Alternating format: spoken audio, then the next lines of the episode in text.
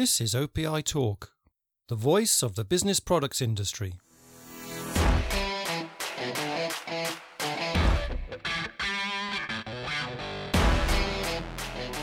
Hello, everybody, and welcome to this episode of OPI Talk with me, Andy Braithwaite. And in today's episode, we are heading off to South Africa to speak with Craig Noyle, who's the co founder and director of the leading South African dealer group Innovacom. Uh, morning, Craig. Good to see you. Yes. Hi, Andy. Nice to see you as well. Thank you. How are you doing? How's uh, heading heading into uh, to spring in, in South Africa? Weather weather's getting oh, nicer down I, there. I think summer, summer's arrived. Thirty-one degrees. Okay. Um, wonderful weather. Lots of thunder last night, but no rain yet. Okay, good. I'm actually. Uh, you know, OPI listeners might might uh, might not know that I, I live in France normally, but I'm actually in the UK at the moment visiting my parents. So uh, you know, wet wet and windy UK has has welcomed me. so uh, there you go. But uh, well, uh, that's that's that's what it is. So no, no worries. Uh, okay, Craig. First, just if you could just tell us a little bit about yourself, your background, and something about your your dealer group.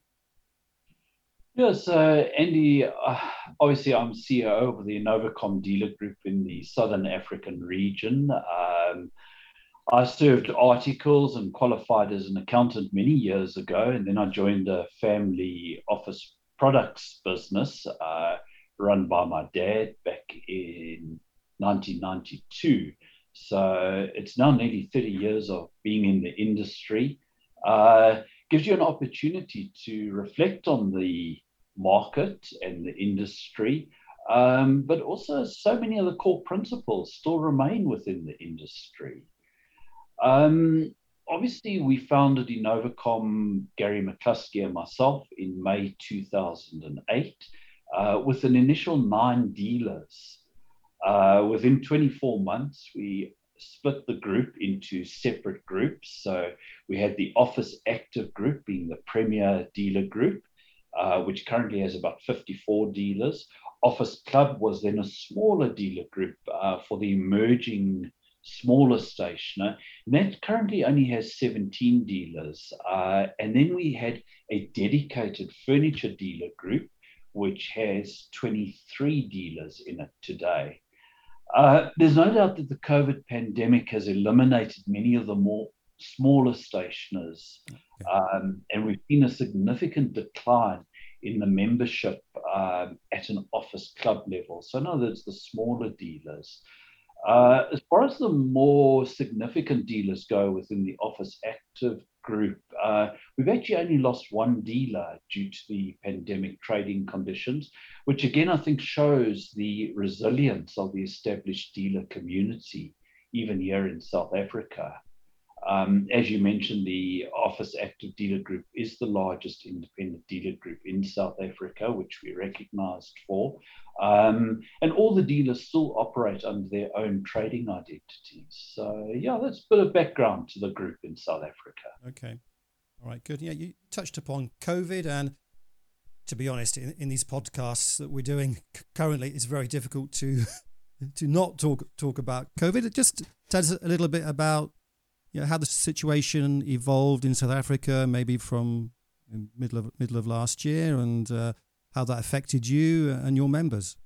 Yeah, Andy, it's it's it's a great question that you're actually asking, um, and unfortunately, such a broad topic as well. Um, there's no doubt that the pandemic has caused dramatic changes across the world, and South Africa was certainly not spared from the situation either. Having said that, whether the pandemic had occurred or not, South Africa was actually facing a major crisis before the pandemic broke. Obviously, when the pandemic broke, it, it forced a very sudden and dramatic change uh, of focus for the country, business, and people's personal lives. But 24 months ago, South Africa was coming to terms and uncovering the extent of corruption that had occurred here over the previous decade. Also, we, we, we had failing state enterprises, Our postal service has virtually collapsed. Our national airways has collapsed. Uh, our power utility, Eskom, uh, is in dire straits, and there was huge money being pushed into this. Also, worrying is that we uh, are facing an unemployment rate of 34.4%. Wow at the end of June 2021. But even worse than that is that the youth, and that's people between the ages of 15 and 24, that unemployment rate has hit a record high of 64.4% in South Africa. Um, and, and this, unfortunately, is just an absolute ticking time bomb for the, the macroeconomic point of view of the country and, and leaves a lot of uncertainty for businesses going forward, especially the smaller businesses. Mm. Um, obviously, as many people have heard earlier in this year, July, in fact, we experienced looting and burning of businesses, mainly in the KwaZulu Natal region and Gauteng area. Um, and a couple of our dealers unfortunately lost their businesses um, due to this looting as well. So they're now in the process of re-establishing their businesses, but this has been a major setback on top of the COVID issues that we've had to face as well, mm. and, and has really left quite a uncertain situation in the country. We were closed down on the 27th of March 2020, uh, initially for three weeks, and then that was extended for another two weeks. We've then faced various forms of lockdown um, subsequent to that. And whilst the lockdowns were very traumatic for us, I must admit our lockdowns were nothing like what was experienced in Europe and, and UK. Uh, we, we certainly have been able to get on with a little bit more. Uh, I think one of the biggest concerns in South Africa was the ban on alcohol sales and, and the devastating impact that had, you know, on the industry and jobs. Mm. Um, it, it, was meant to keep people out of hospitals, uh, which uh, apparently it did do, and, and, it did make a difference to free up beds for people mm. uh, suffering from COVID. Yeah. Obviously, added to this was the tourism industry, which ground to a halt. Um, that's a huge contributor to our GDP in this country and a large employer. Um, South Africa is known for its beautiful wine farms down in the Cape mm, and the mm. our wildlife, all our parks. And I mean, to this day, and, and it's quite controversial here at the moment, uh, South Africa remains on the red list for the UK. And this is a market we depend on for nearly half a million visitors a year, let alone the trading relationships right. uh, that we have. And, and with other countries around the world. So, this has had a devastating impact on, on business in the country. Uh, from a dealer perspective, the initial five week lockdown caused great fear and panic initially. Uh, I don't think anybody knew what to do. Uh, having said that, many of our dealers pivoted very quickly to selling e supplies. We are also fortunate as an industry to be deemed an essential service mm-hmm. early on. So many of the dealers could actually open up and, and start trading again. But the problem there was they, they just didn't have any customers to service. Right. Yeah. So the costs in operating exceeded the viability of staying opening, open. Generally, at the moment, we've seen our group turnover numbers hovering around the 70 to 72% of the 2019 okay. figure. We've seen our more outlying dealers in the remote areas recover quicker. And we believe this is possibly due to the commodities boom that's been taking place, mm-hmm. um, because these are generally mining focused areas. And, and, then also, there was a great um, agricultural harvest last year in certain areas, despite other areas suffering from tremendous drought, which has been a problem as well. And in fact, we, we've actually, for the first time in a long time, um, seen our exports exceed our imports in South Africa, which has been great, but that's obviously brought about a bit of volatility in the RAND. And that's been problematic for our office products dealers. You know, when you've got the RAND moving up and down unpredictably, um, it does make it a bit of a challenge. City dealers are still struggling to recover, um, largely due to the non return to the office environment. Um, yeah. and, and the fear that they may never return. Having said that, there's definitely a, a desire, I think, from businesses to see more a hybrid working environment. And I think that's like most of the world. Yeah. Um, the, the, the, problem is, I think everybody is still fi- looking and trying to see what the optimal solution is. And the dealers are no doubt going to have to adapt to that. Also, in discussions with dealers over the last 18 months, it's been a great time for them to actually clean up in their businesses, uh, sort out their business processes, um, refocus their businesses, and actually roll up their sleeves and, and get involved in their own businesses once again. And, and, in fact, several dealers have actually said to me they are more profitable today than they were 18, 24 months ago. That's interesting. Yeah. Uh, so I, I think that, that's a positive aspect that the COVID pandemic has brought um, to, to the dealer community for, for many of them. Stock within our industry, especially print consumables, laptops, uh, printers, has been a huge issue for us, like the rest of the world. Uh, obviously, the South African market's a relatively small market, so it often gets overlooked for the larger markets. Um, we've had problems in our ports with infrastructure breaking down and um, ships not being able to dock um, and actually offload product. So, so that's been a problem for us as yeah. well. Yeah, I think so, another. Sorry, Andy. Like I say, so a whole host of challenges that you've got down there. There are challenges, but I think there, there, are also opportunities in those challenges if you understand the market. It is a very, very different market in some ways because of some of these challenges. But I must admit, you know, often listening to some of your other esteemed guests on your podcasts, um, our market is actually no different to anywhere else in the, the world, to be quite honest with you. Yeah. How how do you, as as a, you know, director of the group, how how did you prioritize what you had to do when COVID hit and some of the problems that your your members w- were facing? What uh, what what was your plan of action? Yeah, it, it, it certainly caught us all off guard, and I think everybody was dancing on their toes. Um, so immediately what we did is we introduced a 50% reduction in membership fees to obviously try and assist the dealers through that period with their cash flow um, because there was just very, very little business going on. We also assisted dealers with personalized email marketing campaigns, not, not just for the traditional office suppliers, but the PPE suppliers, the printers, the laptops, uh, the home office furniture. You know, all of a sudden you had a, a, a whole lot of people wanting desks and, and proper seating requirements at home, needing extra monitors. So we certainly assisted the dealers with that. Another small thing we introduced was the sleeving of our catalogs in a cellophane bag.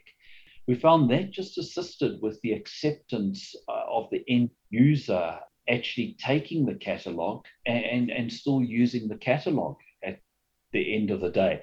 We, we've certainly seen a reduction in catalog demand. Um, there's no question about that. But I don't think we'll ever see the absolute end of catalogs in this market.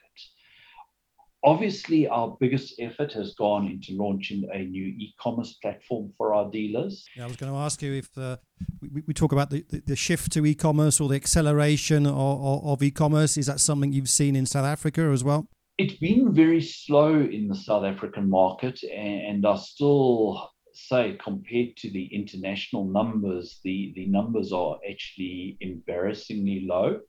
But it's certainly taking hold in the country. I think one of the challenges we possibly have is the dealers themselves are not investing in resources to run their e-commerce platforms. And this is certainly a challenge we are finding. But we, we've developed our own platform, which deals both with the B2C and B2B, which I know is a is a very blurred line today, but um, there's definitely a need on the B2B side for authorized purchasing via cost centers and departments with detailed reporting. And, and this, unfortunately, one just doesn't pick up taking on off the shelf solutions. So yeah. this is why we found it better to develop it. Development is expensive, but we've got the skills and expertise in this country. Yeah. Um, so it, it's certainly been worthwhile for us. Yeah.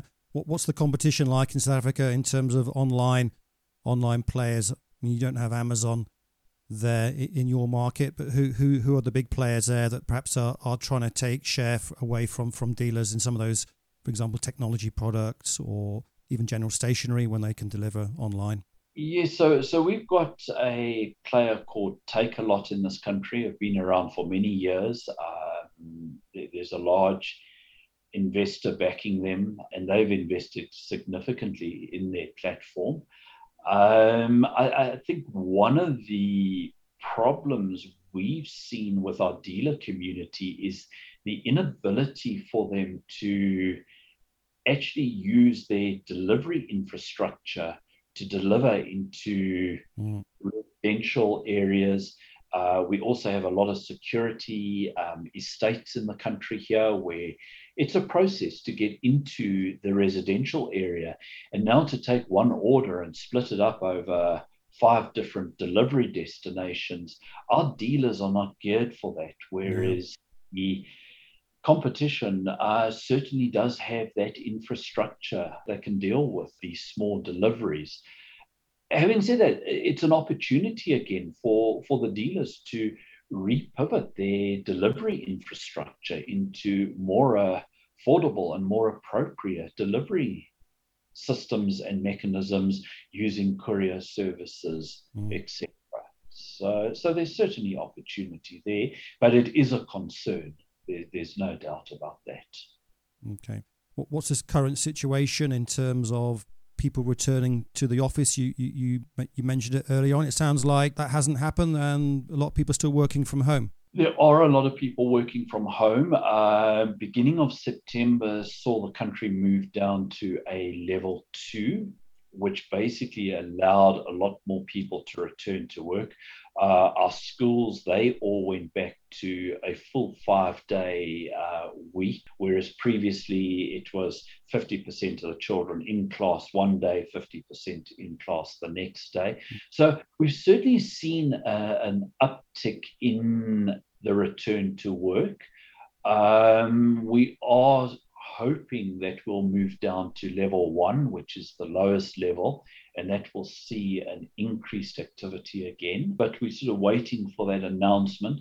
There's definitely a, a trend of downsizing offices mm. and a trend of not returning to offices. Also, people have experienced the flexibility of working from home. So, the, the new norm is definitely settling into this country like the rest of the world. I think business owners are still grappling with how to deal with it and, and what the solutions are.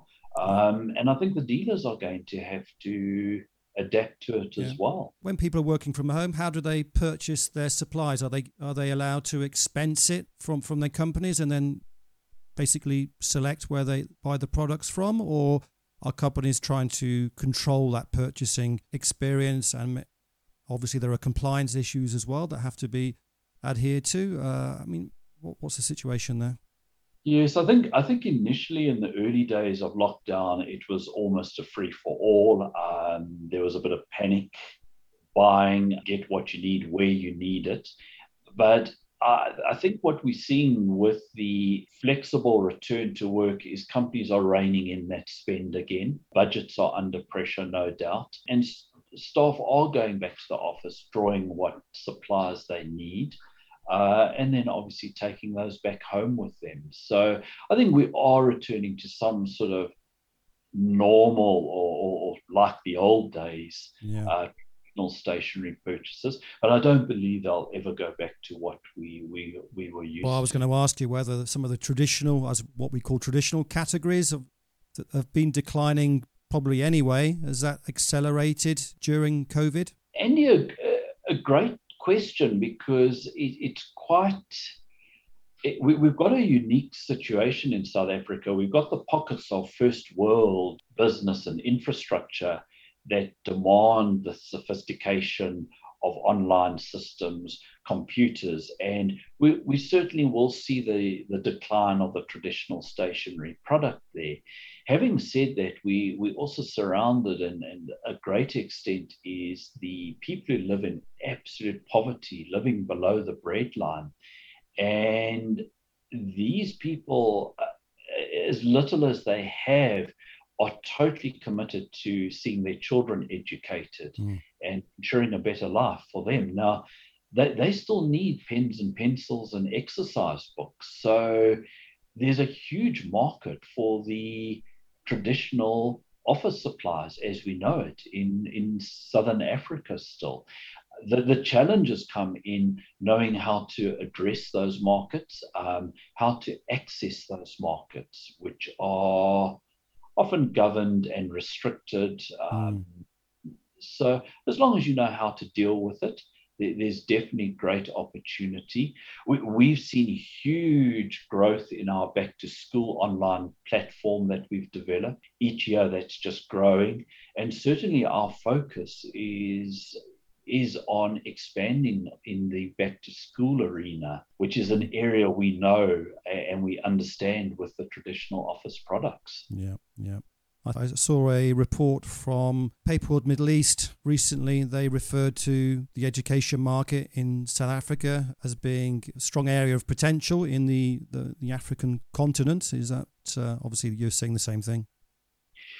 Absolutely. I, I think it's always been there. Um, as I say, it's, it's not an easy market to deal with, but it's not going to disappear. The, the ability to convert that level of education onto iPads is absolutely impossible at this stage, although mm. they're great initiatives to try and see that. I just don't see it happening for many years to come. Hence, hence the traditional office products, pens and pencils, are still in demand yeah. here in Southern Africa. Sure. Okay. Change change tack slightly. I, I know you're part of the IOPA or IOPA alliance of various dealer groups from from around the world. How have you been? Have you been staying in contact with them since since COVID? And uh, have you have you been working together or trying to to share some ideas? How's how's that been going?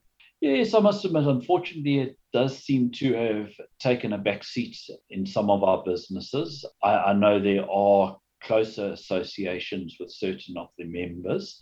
Um, but I think COVID has certainly restricted our ability to meet face to face. Of course. Mm. We, we were hoping to host everybody in South Africa a year or so ago, mm. uh, and we still hope that happens. Obviously, there have been many changes in the group as well, with Mark from the States and Julie from the UK. Mm. Um, so I, am sure once once restrictions all lift again, and, and, possibly when we've got time to refocus, I, I, think everybody's been so busy focused on just dealing with the pandemic in their own dealer groups mm. um, and their own situation. It just hasn't been a priority, but we certainly remain fully committed to the group. It's a great concept. Okay. Finally, what, what are your priorities for the next six months or so? Oh, Andy, no doubt we, we've got to continue with the rollout of the e commerce platform. That's very exciting because it also opens up opportunities for our suppliers to market their brands to end users through our dealers' portals. Mm. So there's certainly a lot of growth potential there. We're rolling out new analytics and SEO for our dealers, along with email marketing programs mm. as well developed a new platform for all our dealers, which they're transitioning to at the moment. Yeah, a, a, lot to do. And then obviously back to school as well. Um, that's a key focus. Further integrations with other uh, service providers. Um, in the school environment, payment platforms, where they're looking for stationery as well. So, so those are all exciting opportunities. Um, I, I must also just mention, you know, the brands remain hugely important in the South African environment. Uh, mm. As much as we have the no-name imports coming into the country, the consumer in South Africa is still very, very brand loyal. And, and our group is about promoting the brands, and, and we still receive fantastic support from the brand custodians here in South Africa and internationally, for that mm. matter. All right. Good stuff. Thank you, Craig. I've enjoyed our, our chat and thank thank you for giving us some insight into the challenges and as you see them, the opportunities in the South African stationery and, and business products market. Thanks a lot. Yeah, thank, thanks for taking the time to interview me, Andy, and, and the interest in the South African market. We may be a small market, but it's it's highly appreciated, and I'm honoured that you've had me on your podcast. Thank not, you so much. At all. Thank, thank you for being on, and uh, hope to see you again soon. Absolutely, and we hope to see you in sunny, warm South Africa. You never, you never know. Absolutely, always oh. welcome. Love okay. to have you. Brilliant. Cheers, Greg. Thanks a lot. Cheers, Andy. Go well. Bye. If you have got this far, then thank you for listening to this episode of OPI Talk. Please check out our website, opi.net, for news, interviews, analysis, and much more from the business products world. We've also got a great app that you can download from the App Store or Google Play. Just search for OPI Magazine and we hope you will join us again soon for another episode of OPI Talk.